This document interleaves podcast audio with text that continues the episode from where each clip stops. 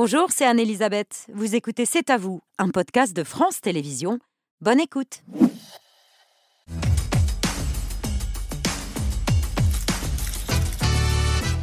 Patrick, vous avez repéré l'une des sources d'inspiration du plan écologique d'Emmanuel Macron. Oui, cette écologie à la française vantée euh, par le président depuis dimanche, tout le monde se demande d'où ça sort et ce que ça veut dire. Eh ben, j'ai trouvé. C'est le projet présidentiel de Marine Le Pen qui nous promettait l'an dernier une écologie française. Voilà, c'était le, le titre du livret du RN consacré à l'environnement. Notre projet tourne la page de l'écologie punitive et de la mauvaise conscience, écriviez-vous. Emmanuel Macron n'est pas très loin de ça quand il renonce à interdire les, les chaudières à gaz, inciter plutôt que contraindre, a-t-il dit.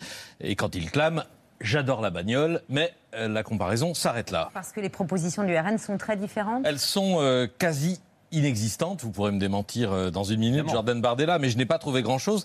D'abord, votre constat n'est pas celui de l'urgence. Le GIEC a toujours été très alarmiste, disait Marine Le Pen en mai au Havre. Le GIEC a tendance à exagérer, selon le député Thomas Ménager le mois dernier. Donc allons-y doucement. Là, je lis votre programme. La France répondra aux engagements de l'accord de Paris au rythme et selon les étapes dont elle aura décidé en fonction de la volonté des Français et de leur qualité de vie, ce qui ne signifie rien puisque ce rythme de décarbonation fait justement partie de nos engagements internationaux. On ne peut pas dire on va les respecter, mais on fait comme on veut. En réalité, le RN est là-dessus dans une logique de rupture. Je cite encore la, la plaquette officielle. L'urgence est de rompre avec une écologie dévoyée par un terrorisme climatique. Nous libérerons les Français de ces engagements irraisonnés. Qu'est-ce que ça changerait? À peu près tout. Le RN dit stop à l'énergie solaire, moratoire sur le solaire, stop aux éoliennes qui seraient progressivement euh, démantelées. Votre député Pierre Meurin affirme qu'il ira euh, les scier euh, lui-même. Vous ne dites pas stop. C'est du boulot. C'est son boulot? Non, je dis ça fait du boulot. Ça fait du boulot, mais il l'a dit à West France il y a quelques semaines. Vous ne dites pas stop euh, à la voiture électrique, mais vous n'y croyez pas beaucoup. Le tout électrique n'est pas viable, disiez-vous euh, l'an dernier. Stop encore aux zones à faible émission. Stop à la règle du zéro artificialisation nette.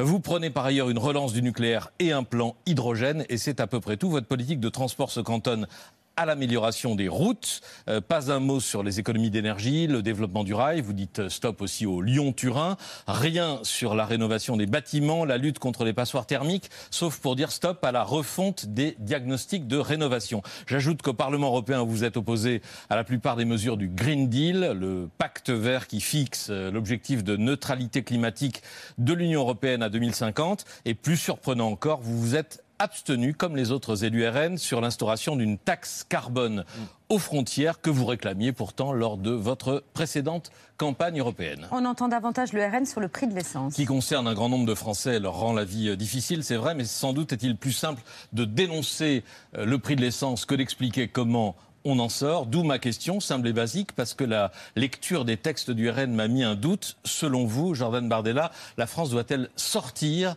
des énergies carbone et à quel rythme, à quelle échéance Bon, plusieurs choses. Je vais commencer dans l'ordre. D'abord le constat.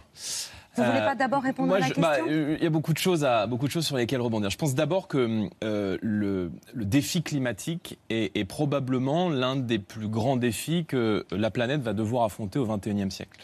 Euh, les rapports du GIEC, je les prends au sérieux et j'appelle ma famille politique à regarder de très près ce que disent euh, les scientifiques, précisément parce que il vous suffit aujourd'hui d'aller discuter avec n'importe quel agriculteur pour vous rendre mhm. compte que euh, euh, les sécheresses d'eau euh, sont des conséquences extrêmement concrètes qui sont Donc le GIEC n'exagère pas. Et que la multiplication des épisodes caniculaires d'ici à 2050, bon, le GIEC est alarmiste. Mais c'est le rôle, je ne sais pas si c'est trop, après c'est le responsable politique qui fixe la vision. nous avons des scientifiques qui nous alertent aujourd'hui, mhm. et nous avons une réalité, c'est que les épisodes de canicule se multiplient que la température a globalement augmenté d'un degré depuis, euh, depuis, euh, depuis, depuis un siècle et que euh, ce défi se pose à notre, à notre époque. Donc on fait quoi pour inverser la tendance? je, je, vais apporter un peu de nuance, si vous me le permettez, à votre édito. Je crois qu'il y a deux écoles qui s'affrontent en fait aujourd'hui. Il y a eu l'école de l'écologie punitive. Et je dénonce en cela, moi, une écologie qui a été dévoyée par la gauche aujourd'hui, qui va jusqu'à légitimer la violence, on l'a vu dans l'affaire de Sainte-Soline, pour justifier son action et pour justifier son engagement contre le réchauffement climatique. Et puis il y a une écologie à la française, une écologie de consensus, qui s'appuie sur la raison, sur le progrès scientifique et surtout sur la recherche et le développement. la France est aujourd'hui, quand on regarde les pays qui émettent des émissions de gaz à effet de serre et qui émettent du CO2, fait partie des pays les plus propres au monde. 0,6% d'émissions de CO2 alors que les États-Unis et la Chine représentent à eux deux un tiers Donc on des demande aux États-Unis et à la. Chine de faire des efforts, pas nous. Je nos suis, écoutez, je- importations Je, je vous euh, pas que je suis, j'aime profondément mon pays. Je sais ce que vaut la France, mais je suis très modeste quant à notre rôle aujourd'hui dans un phénomène qui est mondial, alors même que nous faisons partie des pays les plus propres au monde. Je dis une chose, c'est que hum, on peut toujours mieux faire. Et la moitié de nos émissions de gaz à effet de serre, le Conseil pour le climat nous le dit, est liée à nos importations. Donc on pourra reparler de la mondialisation, de la nécessité de faire le patriotisme économique.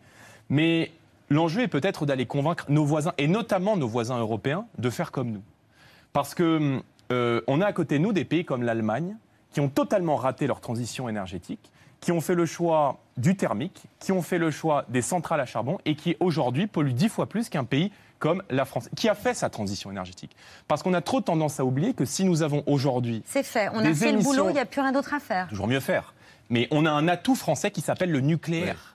Le nucléaire. Pardon, si on qui a démonte été- les éoliennes et si on stoppe qui a le été- non, solaire, on démontera pas les Le éoliennes. Je vous mets parfaitement pas. à l'aise. Ah bon il y aura. Donc, non, je vous mets parfaitement. Vous révision. non. empêcherez votre député d'aller les je- scier lui-même. A- On en discutera peut-être avant qu'il y il y aille. a mais- déjà une première révision mais, du programme. Mais je, je suis très clair. Euh, ce que nous défendons, c'est un mix énergétique qui intègre le nucléaire. Parce que figurez-vous que du général de Gaulle au président Sarkozy, le nucléaire a été un atout pour la compétitivité de nos entreprises, pour le pouvoir d'achat des Français, et évidemment pour permettre à la France d'être l'un des pays les plus propres au monde. Maintenant, on peut mieux faire. Et je pense que pour relever le défi de la transition écologique et de la transition énergétique, il faut trois piliers. Premièrement, il faut le patriotisme économique. Parce que le grand déménagement du monde, sur une planète qui comptait dans les années 90, lorsque je suis né, 5 milliards d'habitants, et qui va en compter 11 milliards d'habitants à la fin du siècle, c'est de un prendre en compte patriotisme français ou européen, Jordan nécessité- Bardella un patriotisme économique français, Euh, européen dans la mesure. Non, il faut être réaliste. Euh, nous devons pouvoir produire chez nous tout ce qu'on peut raisonnablement produire. Je vous donne un exemple concret. Dans la restauration collective aujourd'hui, on sait que trois quarts du bœuf qui est consommé par les enfants dans nos écoles est d'origine importée. Et parallèlement à ça, on impose des normes au nom de l'écologie, toujours plus difficiles à nos agriculteurs qui ne sont pas compétitifs dans Donc l'économie pas de mondiale. normes, pas de contraintes. mon écologie et la vision que j'ai de l'écologie, elle est basée sur la raison. Je pense qu'on peut traiter la question de l'écologie sans tomber dans la violence. Je pense qu'on peut traiter la question de l'écologie sans tomber dans le mensonge et notamment dans le mensonge scientifique. Parce que quand la gauche cherche à expliquer que le nucléaire est un danger pour notre pays, c'est faux, archi faux, et c'est démontré. Elle n'est pas au pouvoir, là, la gauche. Et ce c'est moment. Oui, mais la gauche, elle est la tenante Oui, au Parlement européen de cette idéologie décroissantiste France qui pousse, pardonnez-moi, à interdire les moteurs thermiques à l'horizon 2035 sans que nous ayons aujourd'hui, et les industriels Des de l'automobile, vous le dites, des Donc, alternatives vous plausibles vous et allez- crédibles. Si vous arrivez au pouvoir, euh, quand est-ce que la France sortira des énergies carbone? À quel rythme? À Mais- quelle échéance? Je reprends la question de Patrick. Je, je vous- je me permets de vous poser la question à l'inverse. Il faut continuer d'investir dans le progrès technologique. Il faut monter de manière significative Donc- le budget R&D de notre pays. Donc pour vous une raison renoncez très aux objectifs, aux engagements internationaux de la France sur ces objectifs, De- et notamment de euh, celui de diminuer de Monsieur Cohen, 55% mais aux émissions non, mais j'essaie en d'être 2030 pragmatique. Non, mais et la neutralité en pragmatique. 2050. Et j'essaie de ne pas faire le choix de la décroissance. Parce que je pense que la décroissance et que toute interdiction Donc est une, logique, est une logique inflationniste. Pas d'objectif On peut se donner des objectifs, mais l'objectif qui consiste à dire, et je m'y suis opposé au Parlement européen, qu'on interdit les moteurs thermiques à l'horizon 2035, alors qu'on n'a pas d'alternative, va entraîner une catastrophe pour le pouvoir d'achat des classes populaires et des classes moyennes. Et moi, je n'accepte pas qu'on explique aux Français, qui sont parmi les pays les plus propres au monde, qu'on fasse payer aux petits les effets de, euh, de la, de la politique écologique, et notamment sous l'influence de la gauche, en interdisant les voitures, en rendant toujours plus difficile l'acquisition de carburant pour les familles françaises qui ont besoin de leur voiture, alors qu'on sait que, euh, en termes d'émissions de gaz à effet de serre mondial, eh bien, euh, les, les émissions du parc automobile français sont assez minimes. Vos électeurs, ils ne vous parlent pas de leur inquiétude pour l'avenir de la planète? Tout le monde en parle. Hmm. Bah, Je veux dire, tout, tout le monde est, est soucieux de léguer à ses enfants et à ses petits-enfants une planète plus saine. Mais encore une fois, il ne faut pas mentir aux gens. il ne faut pas mentir aux gens sur la nécessité aujourd'hui d'avoir, notamment en matière énergétique, une énergie qui s'appuie sur le nucléaire, parce que c'est encore une fois à la fois un atout français et l'énergie la plus propre dont nous disposions. Et puis, il faut accompagner les gens dans la proximité, jamais dans la punition.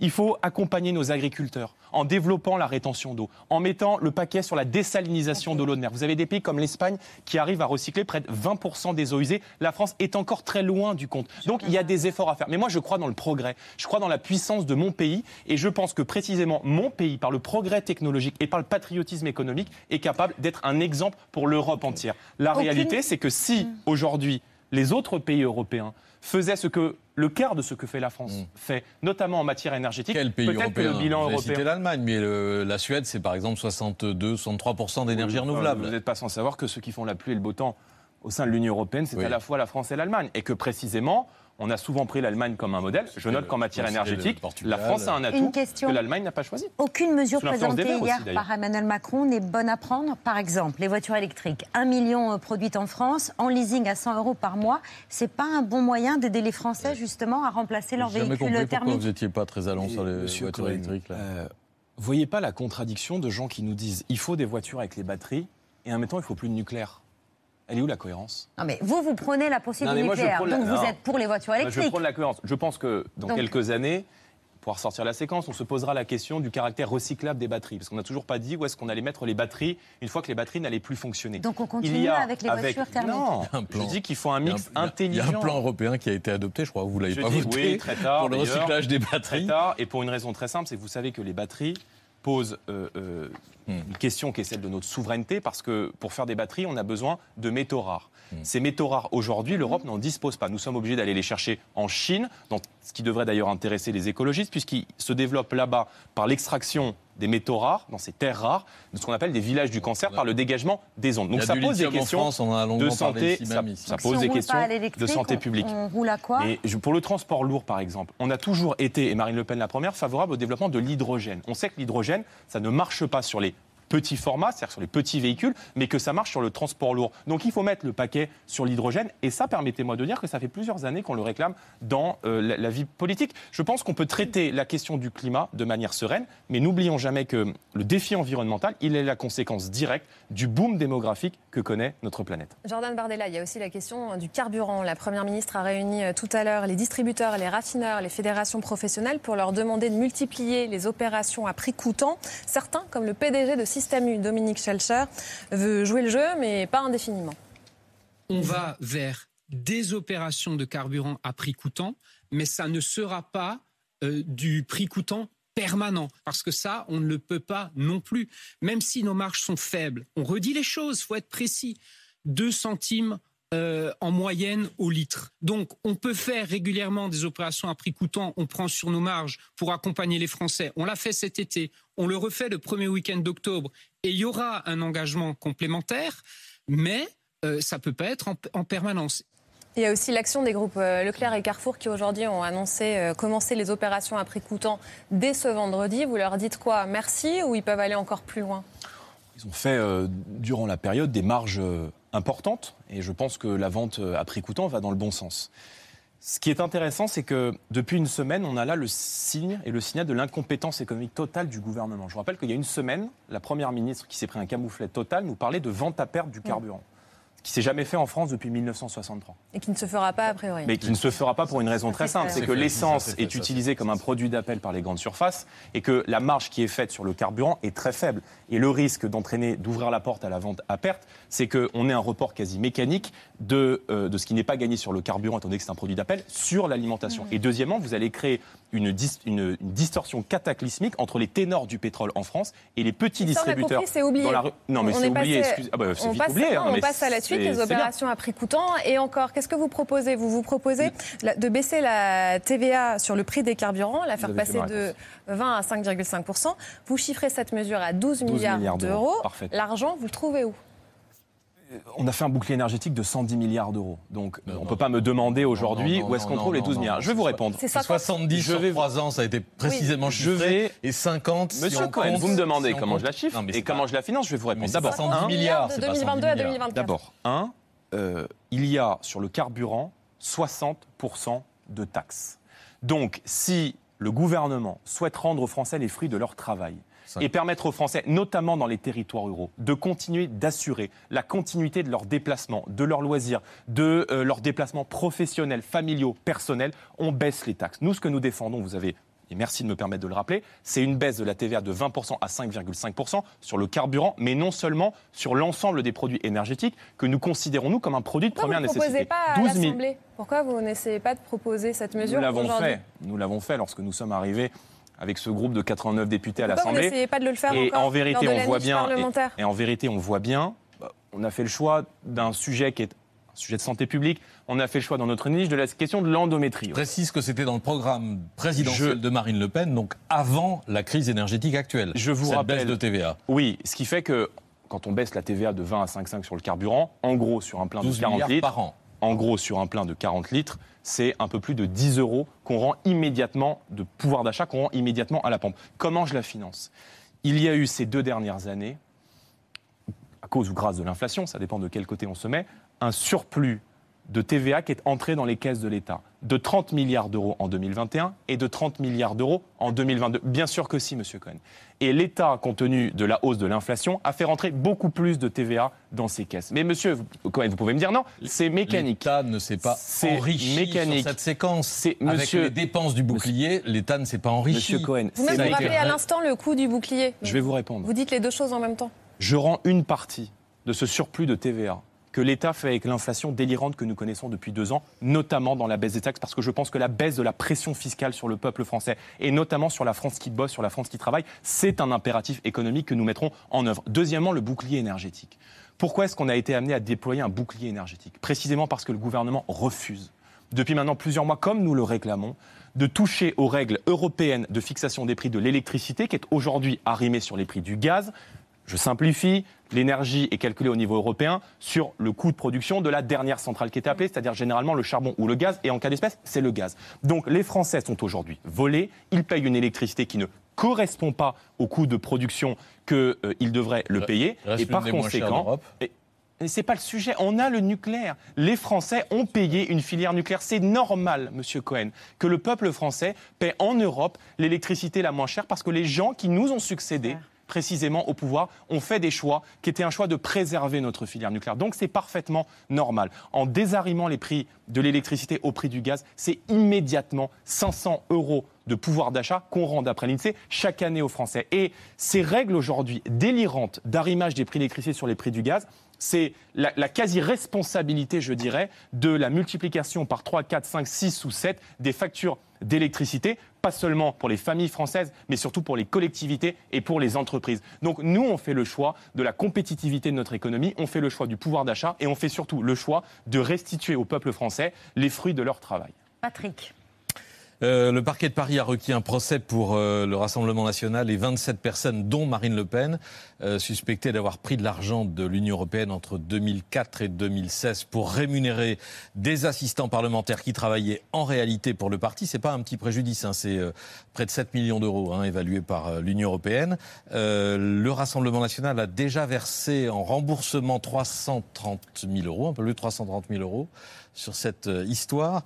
Euh, quelle, est votre, quelle sera votre, votre ligne de défense, sachant que vous avez vous-même été assistant parlementaire européen en Tout à fait, il y a pas de 2015 honte. et votre, tout votre temps était consacré à l'Europe? Euh, tout mon temps était consacré à l'Europe et euh, je ne suis pas inquiété par la procédure des Je sais. assistants parlementaires. Et vous en êtes- vous en êtes content, mais- j'imagine. Mais, je- mais j'en suis content et je suis content d'avoir pu consacrer un petit peu de temps dans mes études euh, à euh, cette mission auprès de, de Jean-François Jal, qui à l'époque était député euh, et qui est encore député. Donc ça veut dire que les autres Euh, assistants parlementaires travaillaient davantage pour le parti que pour Mm, l'Europe Non, Monsieur Cohen, et je vois bien là où vous voulez en venir. D'abord, un. Marine Le euh, Pen elle-même parle devant euh, D'abord. les juges d'un certain flottement. Non, non, il n'y a, pas de, y a pas de y a pas de flottement. D'abord, donc je vais vous répondre très précisément. D'abord, hasard du calendrier. hein. C'est vrai que cette affaire des assistants parlementaires européens, elle ressort toujours quelques mois avant les élections. Je pense que les Français ne sont pas dupes en la matière. Et deuxièmement, il y a une différence d'appréciation, il faut être très clair, entre le rôle de l'assistant parlementaire européen et le Parlement européen. Et précisément, la procédure que vous indiquez, elle concerne l'ensemble des blocs politiques français. Elle concerne le Rassemblement national, elle concerne la majorité présidentielle et elle concerne également la NUPES. Parce qu'il y a, Le parce Modem. qu'il y a le MoDem, la France insoumise, parce qu'il y a au fond une différence d'appréciation sur le rôle des assistants parlementaires.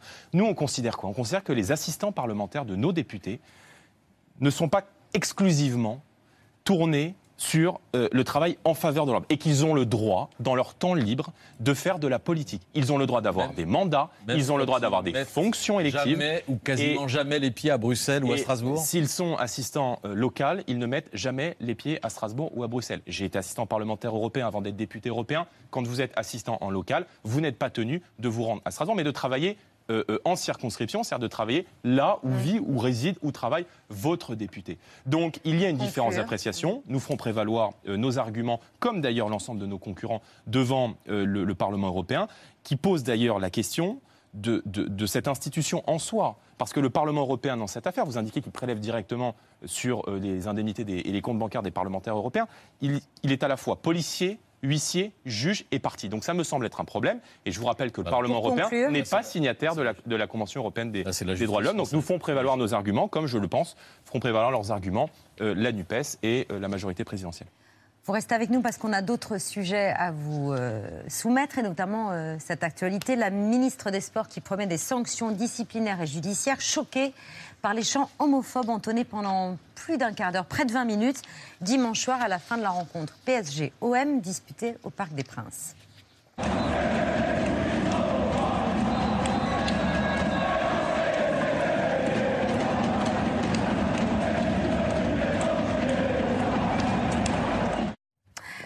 Bonsoir Daniel Riolo. Vous étiez présent au Parc des Princes, au Parc des Princes dimanche pour y animer en direct l'after foot sur RMC Sport, comme Mohamed euh, qui nous a rejoint. Vous avez très nettement entendu euh, ces chants, impossible de, les- de ne pas les entendre, mais vous ne les avez pas évoqués sur votre antenne euh, dans la foulée du match. Pourquoi?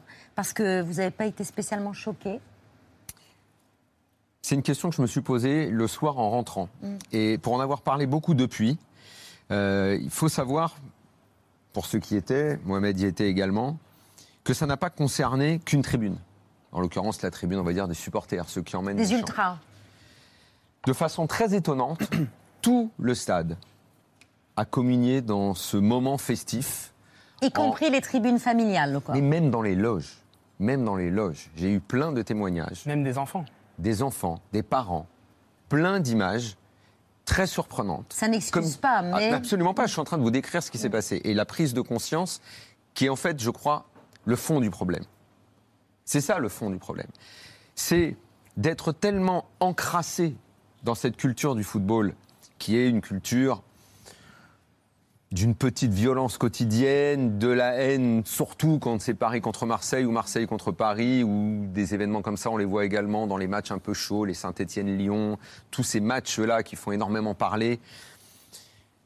Que les gens étaient là, que le champ est parti, que le score euh, et ce qui s'était passé sur le terrain a enflammé tout le monde, et que personne, sur le moment, n'a pris conscience de ce qu'on vous avez entendait. souri. Je l'ai dit hier à l'antenne. Emporté par. Je l'ai dit et j'ai euh, même précisé, je ne veux surtout pas que ce soit un mea culpa, c'était pas ça que je visais.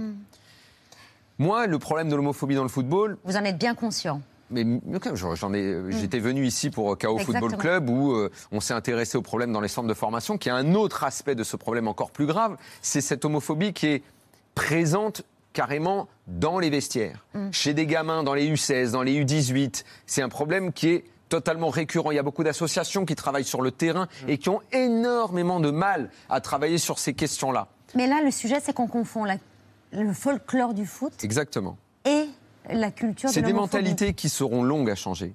Il y a en France des combats qui sont sur le point d'être gagnés parce que vous avez de moins en moins de violence, vous avez quasiment plus d'insultes racistes dans les stades. C'est quelque chose qui a, honnêtement, je ne vais pas dire disparu parce qu'il peut peut-être y avoir encore un ou deux cas, mais il y a quasiment plus. Maintenant, l'autre combat, je ne pense pas que ce soit le dernier, il y en aura peut-être d'autres, mais effectivement, celui-ci, il existe. Alors il y a deux possibilités de répondre à ça. Soit vous faites comme les politiques qui, depuis dimanche, racontent à peu près n'importe quoi parce qu'on va sanctionner, on va faire ci, on va faire ça, mais comme je vous l'ai raconté, tout le stade s'est laissé entraîner. Donc Les soit- joueurs y compris. soit on va voir les associations de supporters qui existent, hein, elles sont représentées, il y a des hommes hein, que vous pouvez mettre autour d'une table. Et vous leur dites qu'est-ce qu'on fait maintenant? On continue? Vous voulez qu'on sanctionne? Vous voulez qu'on fasse tribune à huis clos? Vous voulez qu'on ferme? Vous voulez qu'on fasse ça? Vous voulez qu'on enlève des points à votre équipe? Ce qui serait assez fou quand Ça même n'a parce que jamais les été joueurs. fait, ça, Daniel? Sur des propos de ce genre, euh, pas sur euh, ce genre de problème-là. Euh, c'est arrivé sur, Sur euh, de la violence, Oui. de la violence à Lyon. Lyon a été éliminé de la Coupe de France parce qu'il y a eu Donc, des bagarres à Charletti dans un match de Coupe de France. C'est une solution. Ça va être une solution qui sera extrême. Est-ce que d'ici là, on continue sur le terrain? Parce qu'il y a plein d'assos dont on parle pas. Parce qu'on parle du problème quand il y a un match PSG-OM et tout le monde s'excite et tout le monde communique là-dessus. Et on ne parle pas des autres matchs. euh, Exactement. Mais il y, a- y y un travail qui est fait euh, par des associations, euh, euh, Sportitude, il y a la Ligue. La Ligue va sur le terrain, je le disais, auprès des, auprès des gamins dans les centres de formation pour, pour leur expliquer que les mentalités doivent évoluer. Mais on doit également parler avec les associations de supporters. Ces associations, elles sont représentées, comme je vous le disais il y a deux minutes. Donc, ces gens-là, il faut les mettre autour de la table et dire, écoutez, maintenant, il va falloir qu'on évolue. On va arrêter avec ça. Et même nous, hein, puisque je vous l'ai dit, puisque nous, une heure après, on en a parlé le lendemain, mais pas le soir même. Donc nous-mêmes, avec cette culture dans laquelle on baigne, euh, des insultes qui... euh, qu'on met sous le tapis en disant bon bah allez de toute façon on a déjà réglé ces problèmes là il y a tout ça hein. bon non non non non non il faut également se dire ouvrir les yeux et dire ben ça c'est plus possible non plus et on va avancer tous ensemble sur On va ces lutter contre l'homophobie comme on a lutté contre le racisme. exactement Moi, En quoi suis- c'est propre au foot? Pourquoi ça n'existe pas au rugby, par exemple? C'est c'est une bonne question, euh, Babette. C'est une bonne question parce qu'on entend la comparaison avec le rugby depuis euh, dimanche soir. Sauf qu'on ou- on ou- on oublie que le rugby a fait sa mue dans les années 90. Il y avait des bagarres, il y avait beaucoup de bagarres dans le rugby dans les années 90. Il y avait des scènes de violence et on a beaucoup travaillé dans le rugby. On a fait preuve de pédagogie. On a travaillé avec les clubs, on a travaillé avec les associations de supporters pour arriver à ce niveau d'ambiance. Quand vous allez voir un match de l'équipe de France de rugby, l'ambiance est formidable parce qu'il y a eu un vrai travail de pédagogie. Moi, je suis fatigué par le discours des, hommes politiques et des femmes politiques depuis dimanche. On entend tout et rien. On entend par exemple qu'on va sanctionner une personne, qu'on va sanctionner individuellement. Comment faire quand le stade entier reprend ces termes? C'est ce que vient de dire Daniel. Le seul élément choquant, c'est qu'on va faire une semaine de polémique, deux semaines, et après on fera plus rien. Il y a eu la même chose il y a trois ans dans un stade à Nice. Il y a eu la même chose dans d'autres terrains de Ligue 1. Il y a trois ans, on n'a rien fait. Il y a, il y a deux semaines, deux semaines, hein, un joueur de football qui a 19 ans, Barcola, à Lyon, a été insulté pendant une demi-heure. Tout son arbre généalogique a été insulté. On a été un peu choqués sur le moment et on n'a rien dit. Là, on fait une- un effet politi- politique. C'est ça qui me désole. C'est qu'il y a un peu de démagogie, un peu de populisme sur des propos qui sont scandaleux. À Scandaleux. Lyon, c'était raciste, c'était quoi? À Lyon, c'était raciste. Euh, à Lyon, c'était la même chose. A- on a entendu. À Lyon, il y avait des insultes. Barcola, c'était pas du racisme. Il y a, il y a trois semaines, c'était des insultes sur tout son arbre généalogique. On a dit c'est scandaleux. Il y a un joueur de 20 ans qui a insulté et on n'a rien fait. Qu'est-ce qu'on fait derrière? Hormis la Ligue de football professionnel qui fait un bon travail, qu'est-ce qu'on fait pour accompagner ces associations de supporters et comment faire pour que ça ne soit pas uniquement un débat démagogique, Vous allez mais un pouvoir vrai réagir, sujet de Jordan société? Bardella. C'est le vrai problème. Oui, qu'est-ce qu'on fait? Est-ce qu'il y a des exemples à prendre ailleurs? Est-ce que les Anglais s'en sortent pas mieux que nous? S'il y avait des caméras dans, dans les stades, par exemple, euh, est-ce que ça ferait pas peur aux supporters euh, tentés de, de lancer un chant homophobe? Alors, c'est quelque chose qui est très curieux. C'est que, euh, par exemple, si vous allez dans les stades en Italie, des insultes, il y en a des tonnes. hein. Oui. Des bagarres, vous avez des insultes racistes, les, les- les gens de Milan qui insultent les Napolitains. Là-bas, c'est le racisme régional, surtout. Pas que, hein, mais il y en a beaucoup. Et les insultes homophobes sont beaucoup moins fréquentes. C'est c'est juste parce que c'est pas dans le langage On courant. a aussi, aussi des insultes raciales qui sont très Oui, oui, c'est ce que Oui, je viens de te ça, dire. Ça, ça, c'est, on va dire, c'est le, le principal problème, il est là. Le côté homophobe, c'est pas tellement dans la culture traditionnelle en Italie de- d'user de ce genre d'insultes-là. Donc c'est En français. Angleterre, Ça veut dire que c'est ancré dans la société, quoi, non, c'est cette homophobie. non, euh, c'est une ordinaire. façon d'insulter le voisin. En, en foot, la, la- la- la culture, c'est l'insulte. Et après, à l'intérieur de ce vaste ensemble de dégueulasseries, eh ben, vous, euh, vous, vous piochez certaines choses. Et en France, il y a effectivement l'insulte. Mais vous allez trouver plein de supporters pour vous demander si, en quoi OI s'enculer, c'est homophobe. Mais Et là, il est là le problème. ouais, Ah oui. ben oui. C'est pour ça que si on ne parle pas et si on n'explique pas aux associations, si on va, encore une fois, c'est pas très compliqué. On connaît tous leurs noms, on connaît les représentants des associations. Il faut parler avec eux. Dire, Écoutez, il faut qu'on fasse un pas en avant. On ne peut plus tolérer ça dans un stade. Vous le voulez, vous le voulez pas. Si vous le voulez pas, on sanctionne. Si vous le voulez, montrez-nous que vous êtes capable de le faire. et, et- et Jordan Bardella. On va écouter un de ses représentants politiques, le délégué interministériel à la lutte contre le racisme, l'antisémitisme et la haine anti-LGBT. Il s'appelle Olivier Klein. Et ce matin, il a rappelé son souhait d'arrêter les matchs en cas d'insultes homophobes ou racistes. Il y a des arbitres assistants, un délégué de la Ligue. Le délégué ne peut pas ne pas avoir entendu. Les, gens du Paris Saint-Germain ne peuvent pas avoir entendu. On stoppe le match quelques minutes. Le speaker parle, demande à, faire cesser ces chants absolument odieux, homophobes, de la même manière qu'on doit le faire sur des, chants euh, racistes. Ça ne doit pas trouver sa place dans un stade. C'est honteux. Il aurait fallu que quelqu'un demande à ce qu'on interrompe pour rappeler à l'ordre tout encore- un stade. Là encore, Pierre, permettez-moi, mais c'est mais c'est- une bêtise parce que c'était à la fin du match. Le match il était fini. En plus. Donc qu'est-ce qu'on allait arrêter? C'est ça, c'est que Ou- souvent, ou souvent on parle et on trouve des solutions qui sont faciles, alors que là, on, on en a résolu beaucoup des problèmes dans le foot, vraiment beaucoup. Maintenant, il y a des choses qui sont encrassées et qu'il faut aller chercher petit à petit. Et je, moi, honnêtement, je ne crois pas qu'au fond, les associations de supporters, si on discute avec et si on leur dit maintenant faut arrêter, je ne suis pas sûr qu'elles disent non. Moi. Les Je suis pas hooligans- sûr. Je suis pas sûr qu'elles disent non. Je voudrais faire réagir Jordan Bardella, mais oui. Non, les hooligans, c'est 15 ans de travail en Angleterre. Les hooligans, dans les années 90, on avait des, des, des hommes qui perdaient la vie quasiment au, au bord des stades en Angleterre. 15 ans de travail. Le gouvernement britannique a dit stop, on siffle la fin de la récré et on travaille et on donne de l'argent, on investit, on discute avec les associations. Aujourd'hui, on voudrait mettre fin à ces problématiques dans les stades français sans discuter avec les, les supporters et sans discuter même avec les clubs. Jordan Bardella. Euh, quand on fait de la politique, il faut toujours essayer d'avoir réponse à tout. Mais là, en toute humilité, je, je pense qu'il n'y a pas de baguette magique. Euh, je pense qu'il faut parler, il faut voir les associations. Mais si on a réussi à le faire euh, pour le racisme, c'est tant mieux. Je vois pas pourquoi on ne réussirait pas à le faire pour l'homophobie. Merci beaucoup Daniel Riolo. Je rappelle que l'After. Foot sur RMC Sport, c'est tous les jours de 20h à minuit. Vous restez avec nous pour la story de Mohamed Bouafsi. «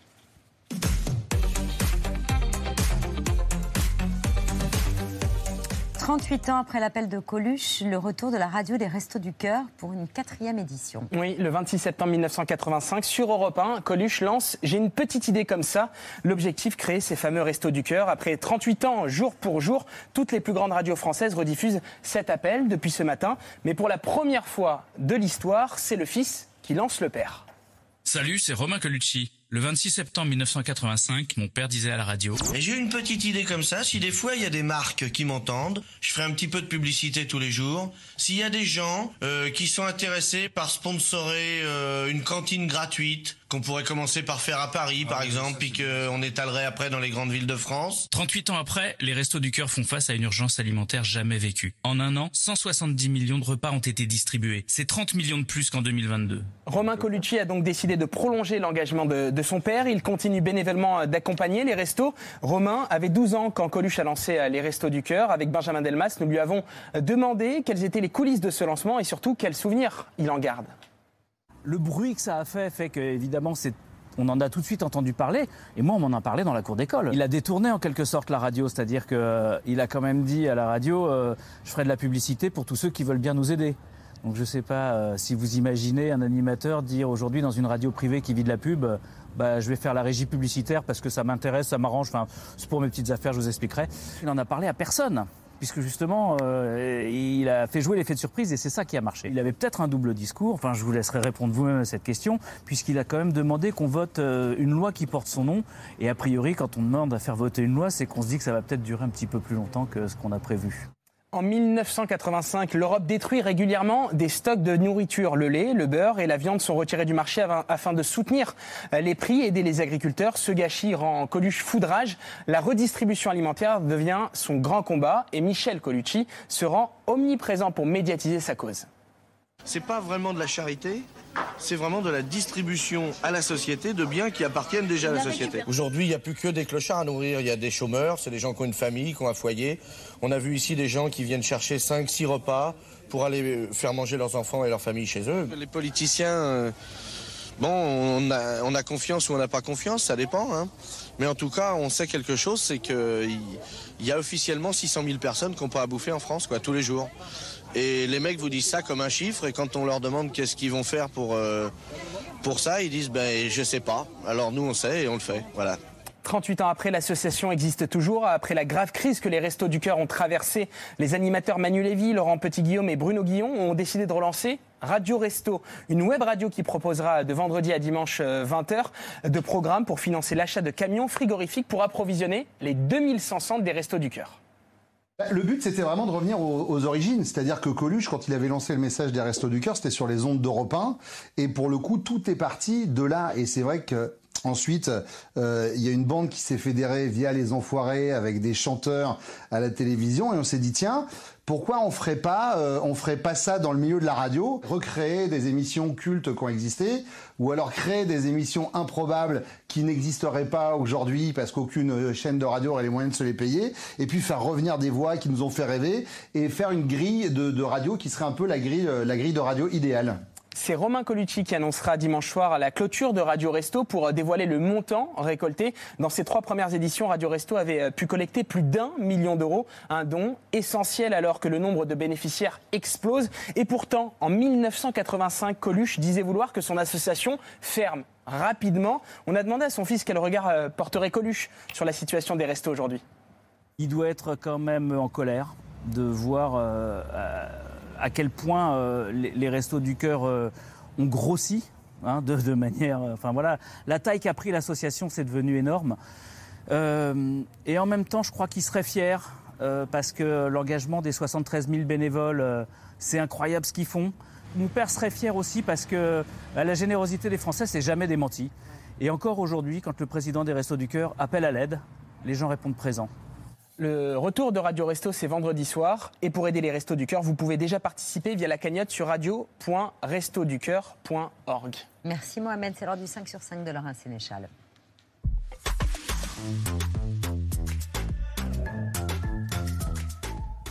On commence avec des nouvelles du capitaine du 15 de France. Antoine Dupont, opéré d'une fracture de la pommette, euh, on en parlait hier. Attention à ne pas le remettre trop vite sur un terrain euh, pour sa santé à long terme. À long terme, et eh bien manifestement, les Bleus ont décidé de foncer.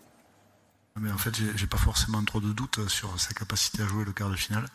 Euh, c'est plutôt euh, le match de l'Italie qui m'interroge, mais euh, je crois que simplement il, est, il, est, il sera raisonnable d'attendre un petit peu. Je pense qu'Antoine, ben, tout naturellement, reprendra les entraînements à son rythme, avec une vraie volonté, bien évidemment, qu'il reprenne le plus vite possible dans, les meilleurs des, des cas, mais il est bien évidemment exclu de prévoir quoi que ce soit tant qu'on tant n'a pas échangé avec lui et, tant qu'on n'a pas les dernières recommandations également et, le feu vert du, du médical.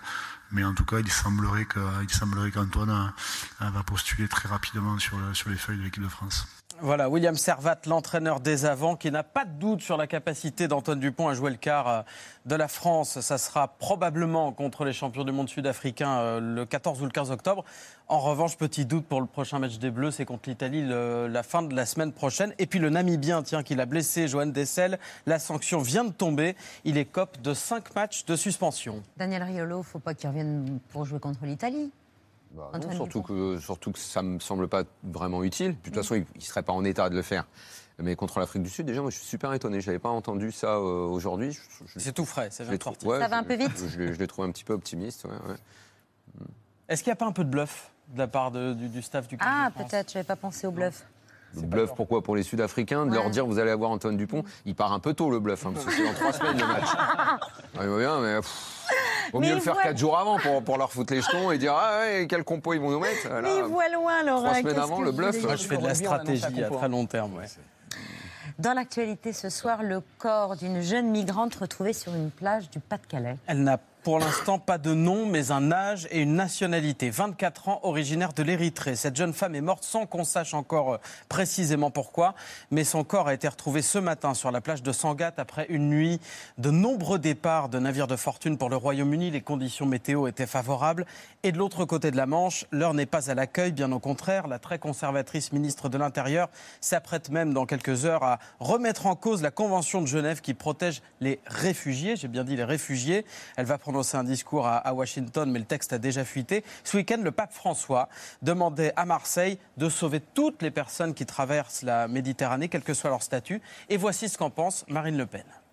Il n'a jamais été question dans notre esprit, euh, ni dans l'esprit euh, des élus du Rassemblement national, de laisser les migrants se noyer. Nos solutions sont assez claires. Nous pensons qu'il faut, avec les différentes nations qui sont concernées, effectuer un blocus maritime, qu'il faut mettre en sécurité les migrants, bien entendu, qu'il faut les ramener à leur port de départ, euh, qu'il faut traduire les passeurs et les condamner à des très lourdes peines, et qu'il faut détruire les embarcations. Le blocus maritime, c'était justement la promesse non tenue de Giorgia Meloni, la présidente du Conseil italien. Après Lampedusa, 8500 migrants arrivés en trois jours seulement au début du mois. Elle a reçu tout à l'heure Emmanuel Macron, euh, le président qui est à Rome. Il estime qu'on ne peut pas laisser l'Italie seule et l'Italie salue euh, cette position de la France. L'Italie et le gouvernement italien ont apprécié particulièrement les propos de Monsieur le Président Macron. Nous sommes prêts à collaborer sur la grande question des migrations qui n'est certainement pas seulement un problème italien ou français ou d'un seul État membre de l'Union européenne. C'est un problème auquel il faut faire face au niveau européen. Jordan Bardella, vous avez été euh, eurodéputé. Vous répétez souvent que nos capacités d'intégration sont saturées. Est-ce que vous, vous avez un exemple en tête d'une intégration réussie, une, un- une personnalité Alors, je citez pas Kylian Mbappé, parce que vous l'aviez déjà fait, ça vous avait joué des tours. Kylian Mbappé, il est né en France d'une mère française. Il y a des millions de Français qui, dans notre pays, sont issus de l'immigration. Je crois que c'est l'exemple de ma famille, d'ailleurs, qui, en arrivant euh, d'un autre pays, ont fait un effort exigeant qui s'appelle l'assimilation, qui était d'oublier une part de leur culture d'origine pour se fondre dans la communauté nationale. Euh, Romain Gary qui disait Je n'ai pas une seule goutte de sang français, mais la France coule dans mes veines. Et je pense que euh, ces exemples doivent être euh, montrés. Et il y a beaucoup de, de Français qui sont issus de l'immigration et qui sont arrivés dans notre pays dans les années 60, 70, qui comprennent pas que eux ont fait cet effort exigeant et que beaucoup de ceux qui arrivent aujourd'hui semblent dispenser de cet Un effort. exemple récent d'intégration que- réussie. Alors, non, mais on ça n'est s'est pas. arrêté, la machine à euh. Excusez-moi, mais on n'est pas à l'école, hein, donc euh, on n'est pas un non, quiz. euh, on n'est pas un quiz.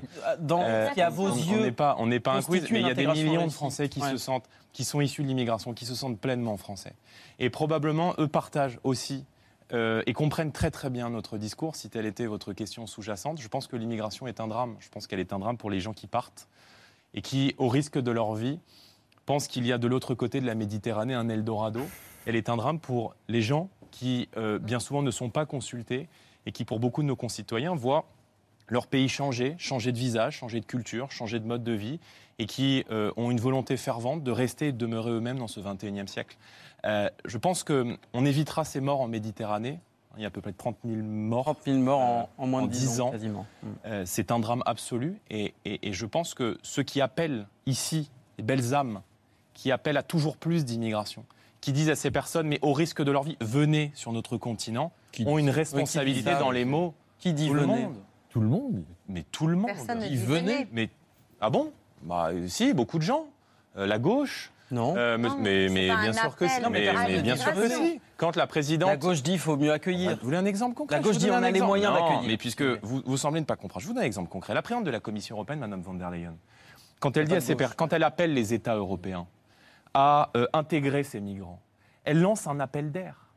Quand monsieur, monsieur Darmanin, Quand, votre ami Victor Orban dit qu'il faut Darmanin- 500 000 permis de travail dans les prochains mois pour la, pour la monsieur Hongrie, qu'est-ce qu'il fait Quand Monsieur Orban Darmanin accueille sur, le, venez. accueille sur le territoire français les migrants de l'Ocean Viking, il lance un signal aux autres bateaux. Vous n'avez pas répondu Et il lance un signal, il lance un signal euh, à ces pays de départ et à des gens qui, la- au péril de leur vie, Quand la Hongrie pensent- moi je pense accorde que à tour de rôle des permis de travail, quand l'Italie accorde des permis de travail parce qu'il n'a pas assez de mais, bras. mais, font- mais, c'est- me- mais Monsieur Cohen, vous savez, moi je suis souverainiste. Oui. Et je Et pense que les de États vous- sont Les libres. Italiens et les Hongrois aussi. Mais si vous me prenez, vous, Monsieur Cohen, l'exemple de la Hongrie en matière de gestion de l'immigration, moi, ça me va.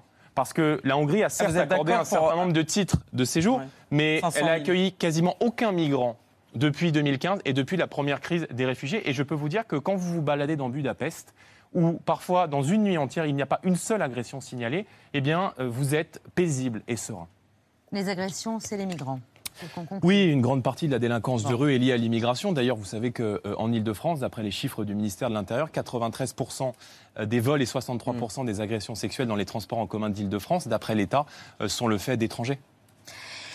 On passe à un autre sujet, Bah, à ce mystère autour du commandant de la flotte russe en mer Noire. L'amiral Sokolov, il est mort, déclarait hier l'Ukraine. Faux, rétorque maintenant la Russie, qui a publié cette vidéo tout à l'heure. On y voit l'amiral Viktor Sokolov participer, mais à distance, à une réunion au ministère de la Défense. Vous voyez les, tout en bas à droite de l'écran. Il ne prend pas la parole pendant cette réunion.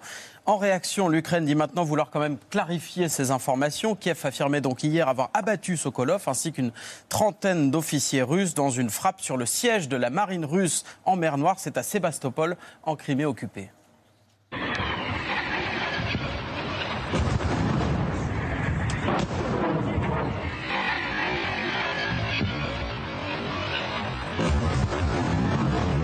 La frappe est très impressionnante. Alors du côté russe, on continue de pilonner la ville historique d'Odessa. C'est tout un pan du patrimoine ukrainien qui est en train de disparaître. Pour tenter de reprendre la main, Kiev communique maintenant sur l'arrivée prochaine des chars américains lourds, les chars Abrams. Перші американські танки Абрамс вже в Україні. Готуємо їх. щоб посилити наші дії проти окупантів. І це буде суттєве посилення. І, до речі, ми бачимо вже дуже чітку зацікавленість світу працювати із нами заради нової оборонної сили не лише України, але й наших партнерів. Ils brûleront comme les autres et ça n'aura aucun impact sur le champ de bataille, a réagi le Kremlin à propos de ces chars Abrams. Et puis voici Martine en vacances. Pardon, non, j'ai mal lu. Poutine en vacances, des images d'archives, regardez, inédites, diffusées par la chaîne finlandaise YLE. Ce sont les années 90. Poutine, à l'époque, euh, vient de quitter le KGB. Il est conseiller du maire de Saint-Pétersbourg. Ils sont en vacances en Finlande. La chaîne YLE cite un participant à ce séjour qui décrit Poutine comme discret, insaisissable, qui surveillait toujours sa consommation d'alcool et ne fumait pas de cigarettes. Bref, un homme toujours dans la maîtrise. Dommage pour les vacances. Ouais. Vous donnez des conseils de vacances plus détentes à Vladimir Poutine C'est Ah, un peu ce qu'on comprenait. Karim Benzema pose en tenue traditionnelle saoudienne. Oui, le Ballon d'Or qui joue désormais dans le club d'Al Ittihad en Arabie Saoudite. Il a publié cette photo. D'ailleurs, vous aviez réagi, Jordan Bardella. Vous avez dit qu'il était devenu le compagnon de route de l'idéologie islamiste. Pourtant, il n'y a rien de religieux dans ce vêtement. Benzema le dit lui-même d'ailleurs. Sous la photo, il porte en fait ce vêtement pour la fête nationale saoudienne. Le Français n'est pas le seul à avoir choisi ce costume. Regardez, l'ancien Parisien Neymar, qui a même d'ailleurs une écharpe sur laquelle c'est écrit 93e fête nationale saoudienne, et Cristiano Ronaldo, qui, comme d'habitude, voit les choses en grand.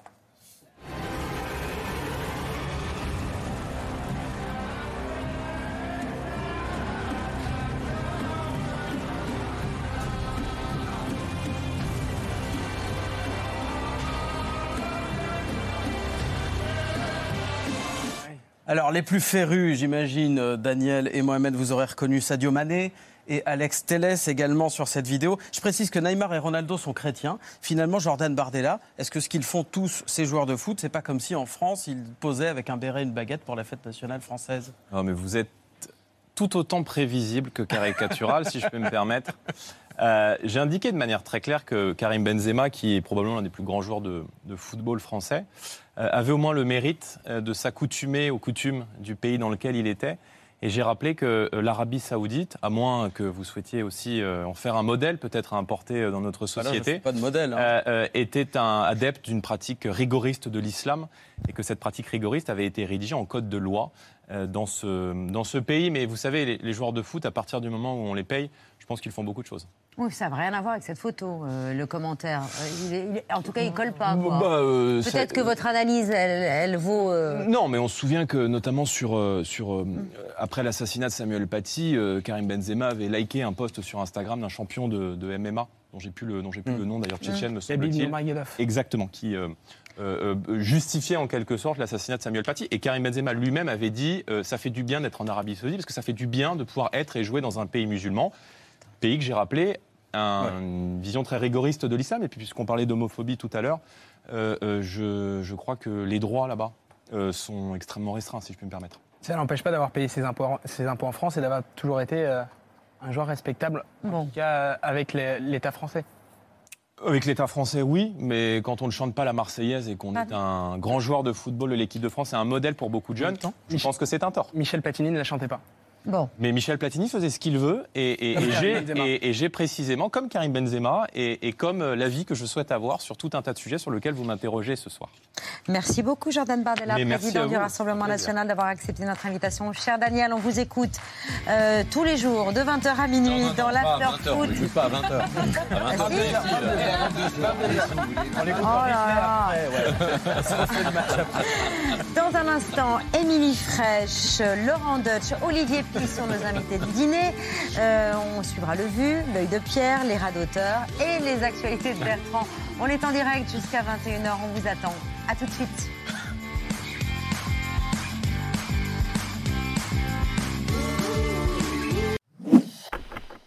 Merci d'avoir écouté ce podcast de France Télévisions. Pour ne rien rater de C'est à vous en audio, vous pouvez vous abonner à tous nos podcasts sur votre plateforme d'écoute favorite dans la rubrique C'est à vous et en vidéo, le replay bien sûr, c'est sur France.tv. À très vite.